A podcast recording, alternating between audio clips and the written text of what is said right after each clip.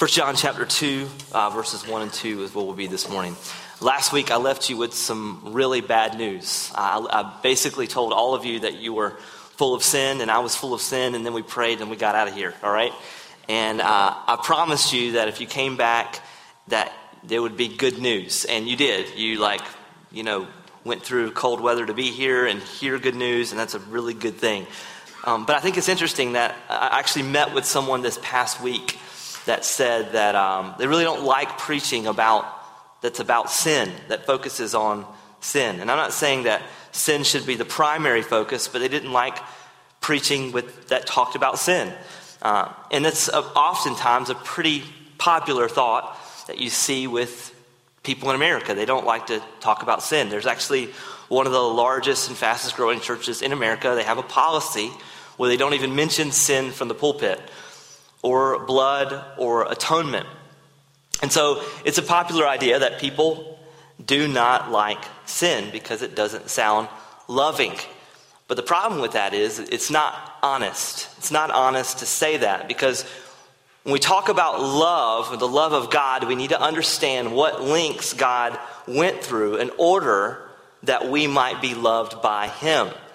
In order to do that, we have to talk about sin. I, I believe it's virtually impossible to talk about the love of God and separate it with the problem of man, and the problem of man is, and we said this last week, sin.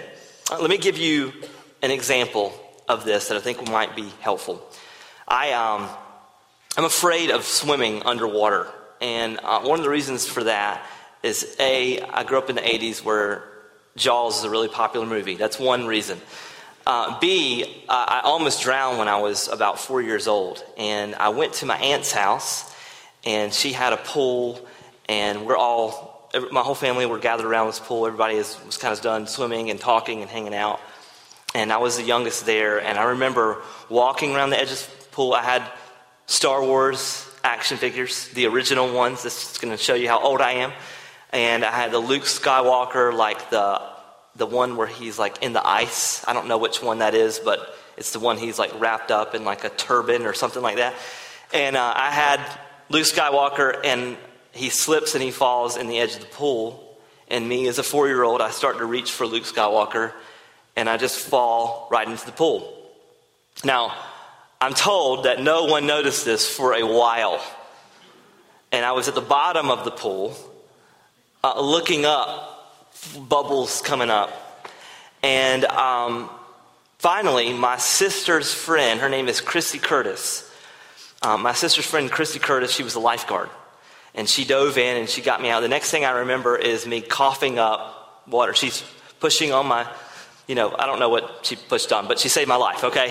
Um, and I coughed up water and, you know, she, everybody, oh my gosh, and claps and he's okay. And uh, maybe some brain damage. We're still figuring that out. Um, but Chrissy Curtis is a person that I think about, and what I, what I know about her is that she saved my life. Like, I still see her sometimes, my sister, and they're still friends. And now, if I, if I went to Chrissy, and I, if I went to you and I introduced you to Chrissy, I told you that, hey, I want you to meet Chrissy Curtis. I've known her for all my life. She's a really good swimmer that really doesn't help you understand that story at all, does it? If I said, I, I want you to meet Chrissy because um, Chrissy is a rescuer, that really doesn't help you understand that at all, does it? It doesn't bring any clarity to my relationship with her and how significant she is in my life. But if I tell you that, I want you to introduce you to Chrissy Curtis because Chrissy Curtis saved my life because I was literally drowning at the bottom of a swimming pool, you will listen then, won't you? You you will listen and engage with who Christy Curtis is. You will say, okay, tell me about this story. All right? So the character of Christy is yes, she's a good swimmer. But part of the reason why I think she's a good swimmer is because she saved my life from drowning in a pool. Now, here's why I tell you that story because we think if we don't talk about sin, we think we're helping someone, but we're not telling the full story. We're, we're saying things about God's character without application to that character. Are you tracking with that? We're saying God is love. Just know that God is love. That's what you need to know about God is that God is love. But if we don't, if you separate that out from he loved us in spite of our sin, that when while we were yet sinners, Christ died for us.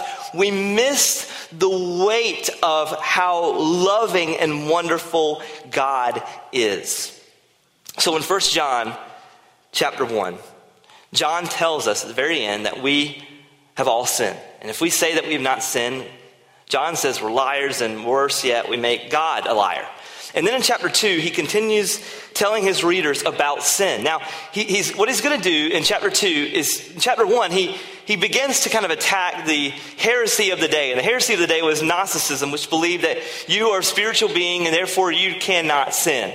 Spiritual beings cannot sin, so you can do whatever you want and it's not a sin. That's, that's what Gnosticism did. Now, what John's going to do in chapter 2 is he's going to move away from attacking Gnosticism to talking directly to the believers and saying, Listen, believer, here's how I want you to see your sin in light of the gospel. Now, I have a, a theory. Now, this theory is I believe if you're really a believer, in Christ and you're maturing in your relationship with the Lord, you don't mind hearing about sin. Because you know that Christ has died in the place of, for you. Christ has redeemed you of your sin. So you're not afraid of sin. Now, if, if, if you're often afraid of hearing about sin, it's A, you're either what John says, you're deceived by your sin and you're afraid to hear about it, thereby repenting of it, or you don't understand the weight of the gospel itself. So John's going to focus in on how he wants his readers to see their sin through the lenses of the gospel and that is our aim as well this morning. So 1 john chapter 2 verse 1 he starts off by saying my little children i am writing these things to you so that you may not sin. Now what does it mean when he says my little children it's, we almost think that it sounds condescending. If i got up in front of you all this morning and said Welcome to Integrity Church. Thank you for being here, my little children. You might be a little bothered by that. It would be somewhat condescending uh, to say that. Now, John does not mean it in a condescending way, he, he means it as a, a term of endearment. It's kind of like in the South, if you meet an older man, he might call you young man, or he might call you young woman, or he might call you son. Have you ever been called out by an old man, son? Listen up, son. Yeah, somebody did. I've been called out many times, son, you got to listen to me, son. And it wasn't my dad, it was an older man who's spoken into my life. And this is in term of endearment that, that John uses. But it's also, it, it carries a lot of weight with the context of what he says next.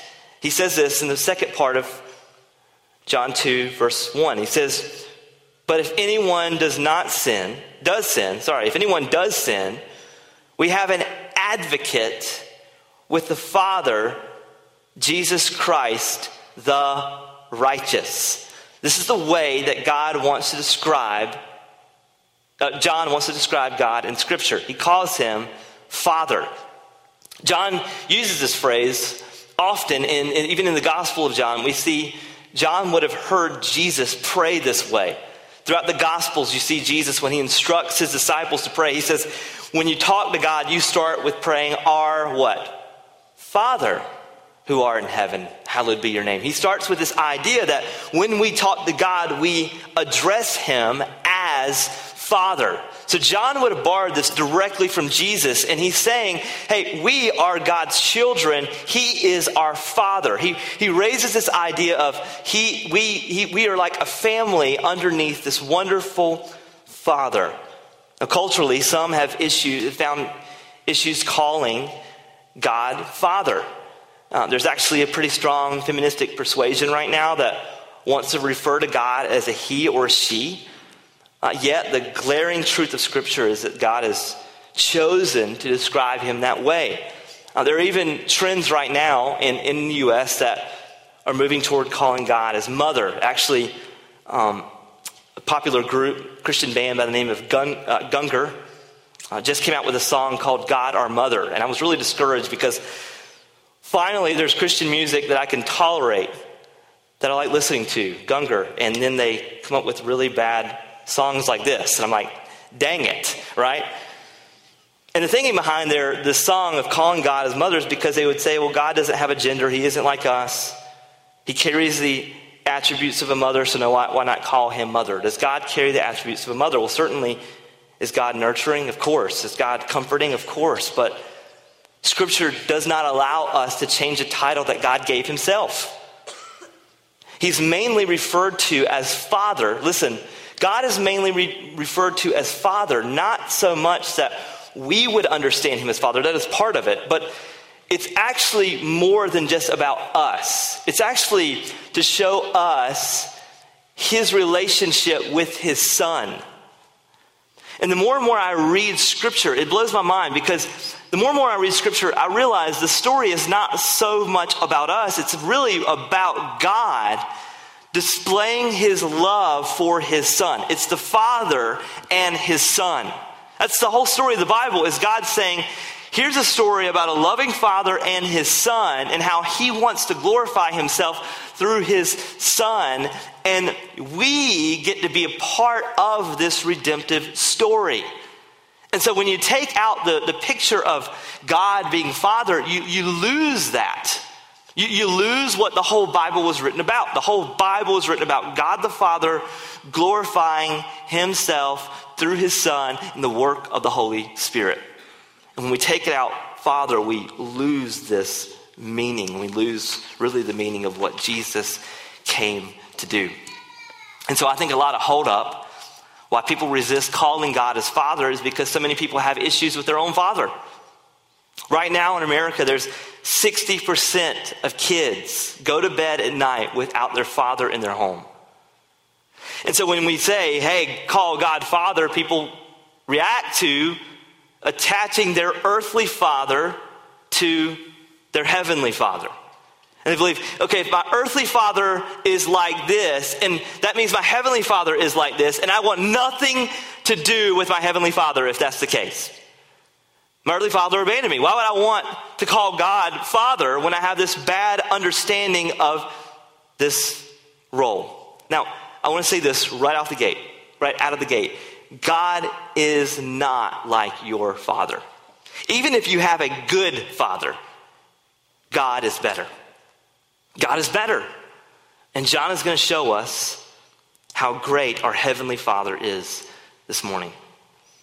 If you even look back in chapter 1, verse 9, John says about our sin, he says, if we confess our sin, he is faithful and he is just to forgive us of our sins and cleanse us from all unrighteousness. What does our Father do? He accepts us for who we are and he embraces us and he meets us where we are and he's faithful and he's just to forgive us. It's not just something that he does, it is who he is, it is his character. He is this is a father who is our and John says it in chapter 2, he is our advocate. He's our advocate. The writer of Hebrews, when he talks about our Father, he talks about our Heavenly Father as a high priest. It's interesting in, in, in, Hebrews, you see the Jews would often look at the prophets and the priests, and they would hope that they would be their advocates. They would hope the prophets of old and the priests of old, they would be our advocates. They would be our mediator between God and man. But there's this mixed up view that the Jews had about these idol worship of man. And he's trying to take them to no, Jesus is better. Jesus is better than Moses, Jesus is better than the angels, and he's going to go and raise the stakes of this is the high priest that we have. And it's interesting, even in Hebrews 4, this is the way that John describes who Jesus is, and it reminds me of the love that a father has for his children. Look in verse 14 of Hebrews 4. It says, since we have a great high priest who has passed through the heavens, Jesus, the Son of God, let us hold fast our confession. For we do not have a high priest who is unable to sympathize with our weaknesses, but one who is in every respect has been tempted as we are, yet without sin. Let us then, with confidence, draw near to the throne of grace that we may receive mercy and find grace to help in time of need. What does he say? We have a father who gets you. You have a father who gets you. He sympathizes with you in your weaknesses. And you can go to him not with fear, but with confidence. I have two boys, Finn and Gideon. Finn is, he just turned eight this past week, and Gideon is three years old. And um, love my boys equally. I tell people that uh, I remember when Finn was born, I couldn't imagine having a second one and loving them as much, but then I say when you have your second child, your heart just grows. And you love your second one just as much as you do your first. And there's something interesting about my two boys. They are drastically different. Finn looks like his mother, but he acts just like me. It's bizarre. And it goes down to simple things. One of our favorite movies is um, a Wes Anderson film called um, Fantastic Mr. Fox and he has the weird, twisted humor that his daddy has, and we all the weird little nuances of that movie that are bizarre and kind of dark humor he laughs at. There's this scene when Bill Murray plays a badger and Fantastic Mr. Fox, who's George Clooney, they, they have this scene where they, they battle it out. And it's this weird, awkward standoff. And Finn and I laugh so hard we have to pause it. And I'm like, my wife thinks it's the dumbest movie of all, but he and I just get it. We're like, our brains are, are connected on one channel. And he knows all the lyrics to any indie folk song I love. He's like, hey, dad, what's that song that goes, na na na na na na na? I'm like, oh, that's such and such. And we'll play it and listen to it. He's like, that song is awesome. I'm like, I know. I'm so glad you heard that. Where did you hear that? And like, we just shared these stories and we, and he tells long stories like me. And he, he uses white hand gestures like me. And um, he wasn't gifted with an athletic ability like me. He made his first shot yesterday in basketball, and he's been playing for two years, all right? So his uh, average is not very high right now. He's got a good assist average, though, like his daddy did. Um, but I, I, like, we have this same brain. And, and so what happens is when he does something wrong, I will often sympathize with him.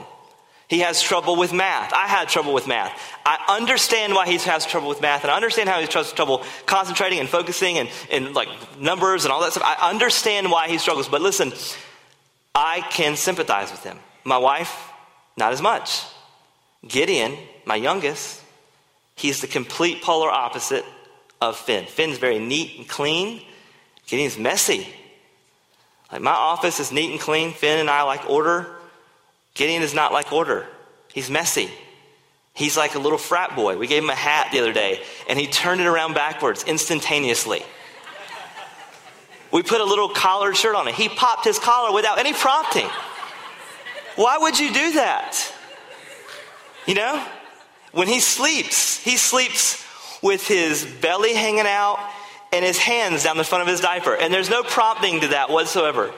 He just does it. That is who he is, and there's no changing that. And when he does something wrong, I don't understand it. Why would he do that? And I have trouble sympathizing with him. I can't understand why. Gideon, why would you make a decision like that that is so out there and bizarre and unusual and still love him the exact same as I love Finn? I love all of his unique, quirky things that he does, Gideon, and I will probably live vicariously through his athletic accomplishments because I can already see his eyes start to twinkle when he sees a tackle on a football field. Or we went and saw a girls' rugby game and he cheered when he saw this girl just get nailed on the sidelines. And I love, I will probably live vicariously through his personality. And so I love them both equally the same. But listen, here's what I'm trying to say when I say all that. I can sympathize with Finn. I understand Finn. But I can't, I can't sympathize as much with Gideon. My wife does that better than I do. But what I'm trying to do is I'm trying, I'm, I'm trying desperately in my own human strength to be a good father to my two boys and sympathize with them both in their weaknesses. And think about how hard that is for me with two. Some of you have more children than I do. And you're like, wait you have three or four or five or whatever. But God, He looks at all of us and He says, I can sympathize with each and every single one of you that I've chosen. I can call my son or my daughter. I know you inside and out. I actually know you better than you know yourself. I actually know the sins of commission the ones that you have struggled with your whole life. You know it's true about Scripture, the sins of omission, the sins, the sins that you don't even know about that you have that are deep in your heart, the jealousy, the envy, the rage, whatever, the anger, the bitterness, the insecurities. God says, Yeah, I know you in those ways. In fact, I've made you the way that you are. I even planned the things in your life that would bring about these certain ways that you respond to things. I know you better than you know yourself, yet I sympathize with your weakness. I am your advocate. And when you sin, I am faithful and I am just. I'm right to forgive you of your sins. And this, this is how well God knows you. And it's not that he's this cosmic Santa Claus that sits up and says, Who's naughty? Who's nice? I'm going to punish the ones that are naughty. No, we can come to him for, with confidence. Why? Because he's our Father. He's our Father. And he's not out to get you, he's not out to punish you. I remember shortly after Michael Jackson's death, um, I remember hearing about, uh, and just in documentaries that, that showed up right after his death, um, he was talking about how he became literally a perfectionist. If you ever watch any documentaries on Michael Jackson, he was a musical genius, um, but he was a perfectionist to, a, to a, a, a terrible fault. And he said that, and I learned as he was talking about why he was a perfectionist, is because his dad beat him to be a perfectionist. If Michael Jackson didn't perform something perfectly, his dad would beat him with a belt. And he would wait and get home, and Michael Jackson could nail 90% of a show, but if he doesn't get that 10%, his dad would beat him with a belt. And what you have at the end of Michael Jackson's life is a confused perfectionist who doesn't understand grace or love.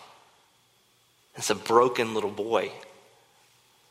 And if you have this view of, maybe some of you, you have this view of God. You believe that God is this up there with this belt and he's there to punish you when you don't have this perfection in you. You failed today. You didn't do your quiet time. You didn't share about Jesus. You, you keep struggling with pornography. And so, what he's doing is he's going to keep beating you down because he's so angry at you and he's so mad at you and he can't even look at you because you're just that disgusting. That is not the gospel. It's not who he is. He's a father who loves you, he's a father who's chosen you, he's a father who's redeemed you, and he's a father who's faithful and just to forgive you.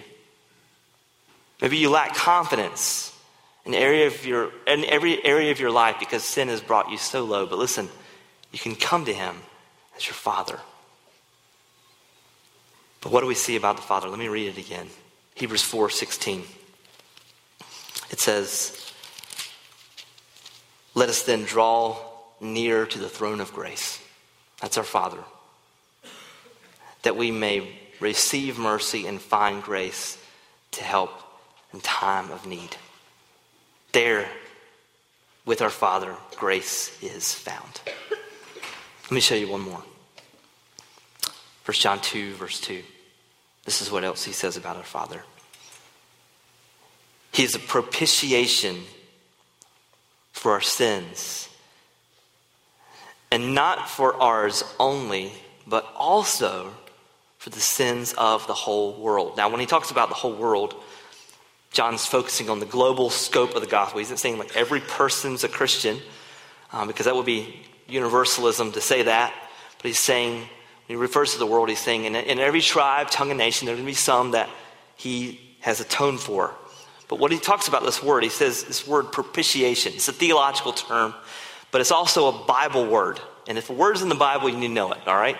The word is in the Bible, we need to know it. And it's important that you understand this word because it helps us understand John. And John's going to use this word uh, several times. In fact, when John talks about uh, the concept of love, he actually ties in this word in John 4:10. He says, "Herein is love that we love God because he first loved us and he sent his son to be the what? Propitiation for our sins." And so, what does this mean? What, how would John's hearers understand this word propitiation? And what does this have to do with the Father's love for us? Well, I want to explain this word and how his readers, John's readers in Asia Minor, would have understood it. In the book of Leviticus, we find something known as Yom Kippur, which is the Day of Atonement. And uh, the Jews would celebrate the Day of Atonement annually, and it was one of the most, it was the most important day of the year for a Jew. And it was the day that was intended to deal with the sin problem between humanity and God.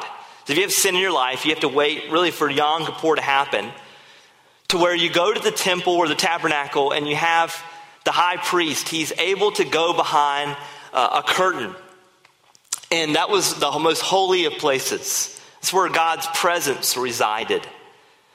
And there, the priest would be a mediator between God and man, and man would have his sins forgiven.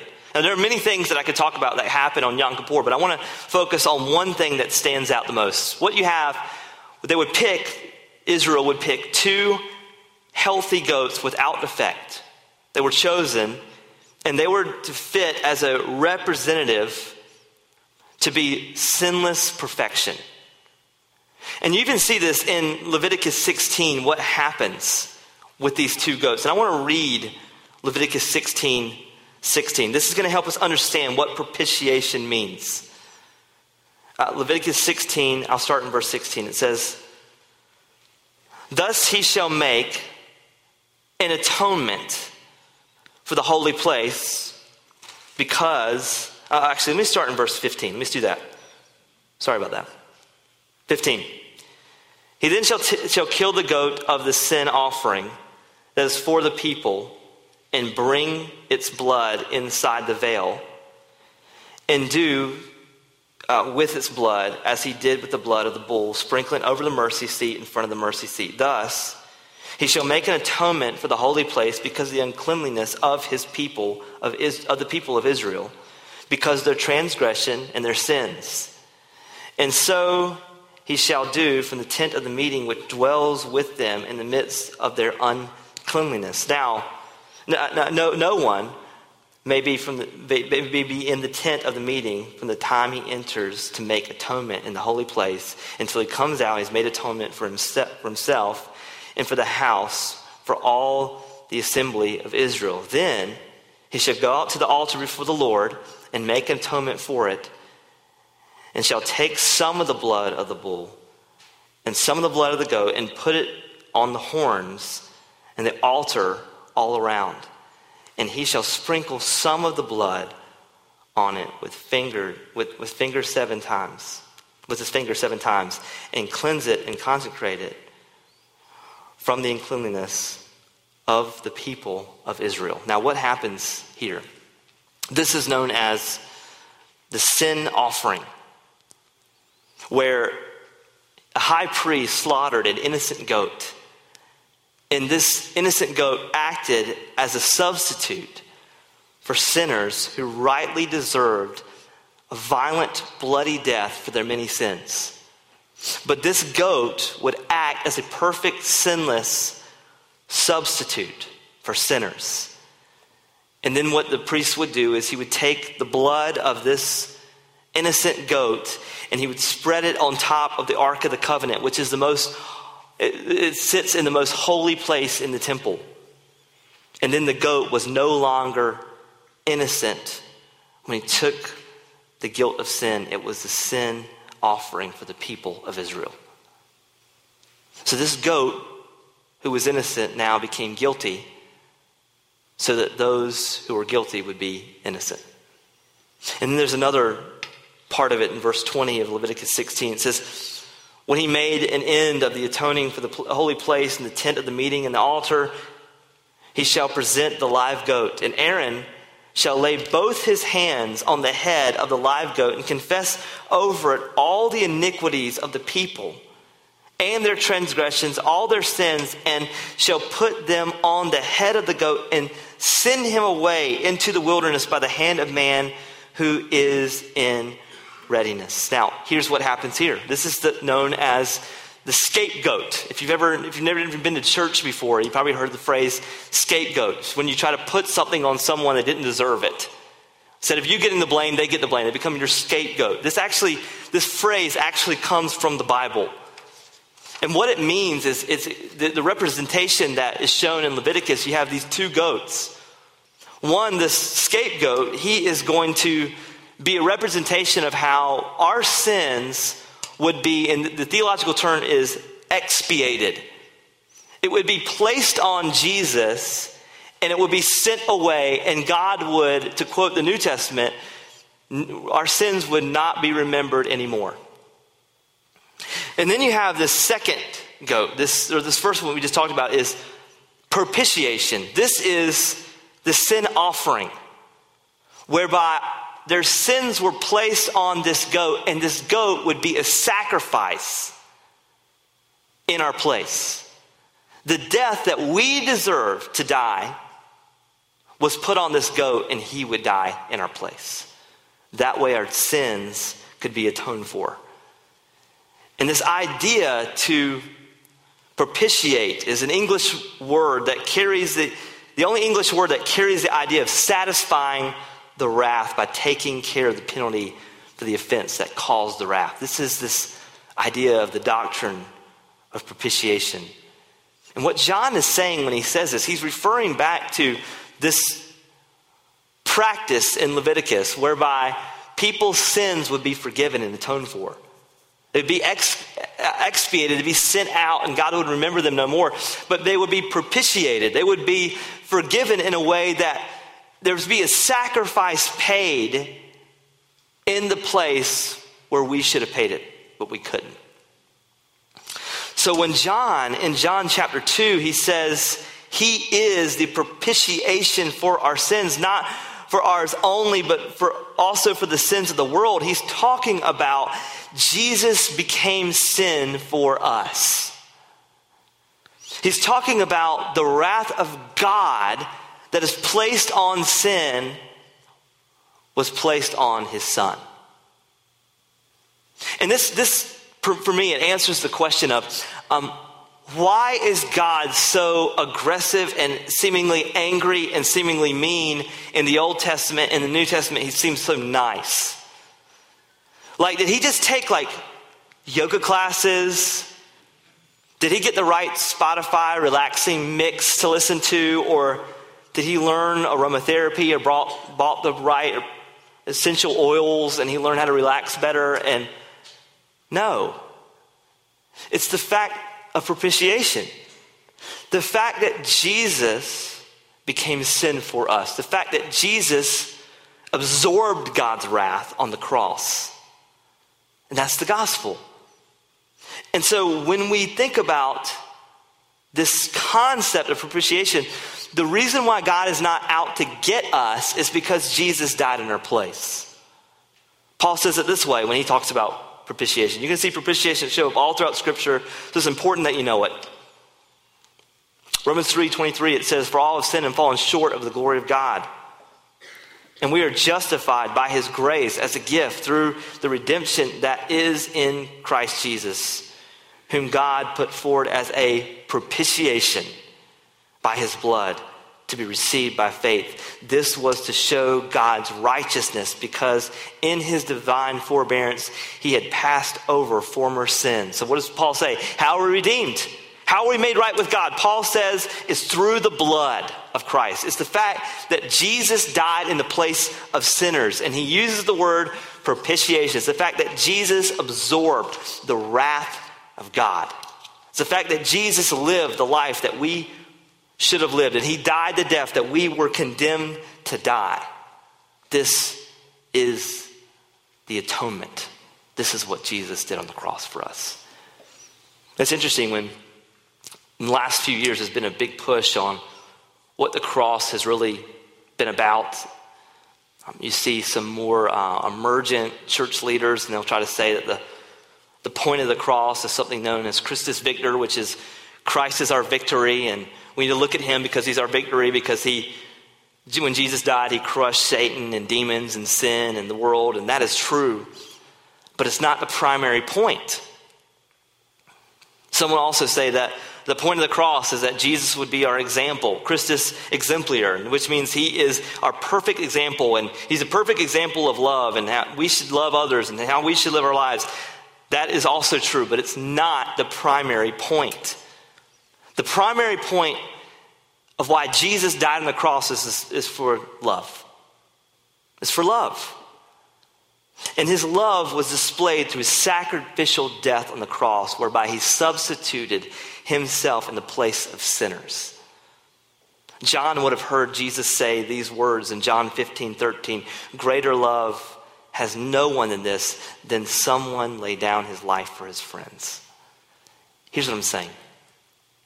Without the doctrine of propitiation, without Jesus dying in our place, we are fatherless. We don't have an advocate without Jesus dying in our place.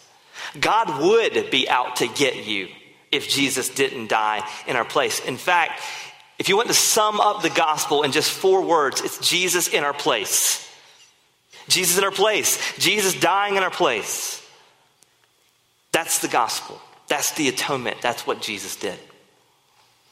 And so I think it's important that when we talk about the gospel, we talk about sin because the gospel is not the gospel unless we understand what sin is. That we are all sinners. And God's wrath is against sin and it's against sinners. But the fact that Jesus died in our place, he absorbed all of the wrath that God has on sin. And he died sacrificial death, perfect and sinless in every way. Was he our victory? Yes. When he resurrected from the grave, he conquered Satan, sin, and death? Absolutely. Was he our example? What a wonderful Savior we have. What a wonderful example. But we must see this doctrine of propitiation that he absorbed the wrath of God and he died in our place, or we're not seeing the gospel. Jesus in our place. And because of that, we have a Father who is our advocate. When our Father sees us, he doesn't see the works that we do or the works that we don't do, he sees the work of his son on the cross. And so, what do we do with that this morning? It's not like I can say, go and do likewise, right? It's not like I can say, here's a list of things to do in light of this. But I can say, do you believe that God is this way?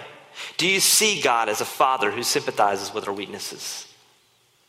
Do you believe God is faithful and just to forgive you of your sins because of what Jesus has done?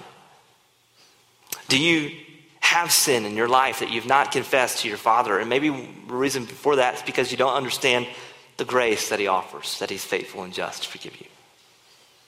It's my hope this morning that we would embrace the gospel. We would embrace grace.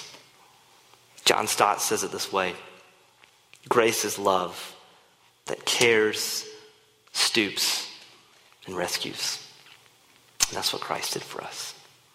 Let us pray as we give thanks for the sake of the gospel. Father, thank you for loving us and meeting us where we are. And that we were yet sinners, Christ died for us.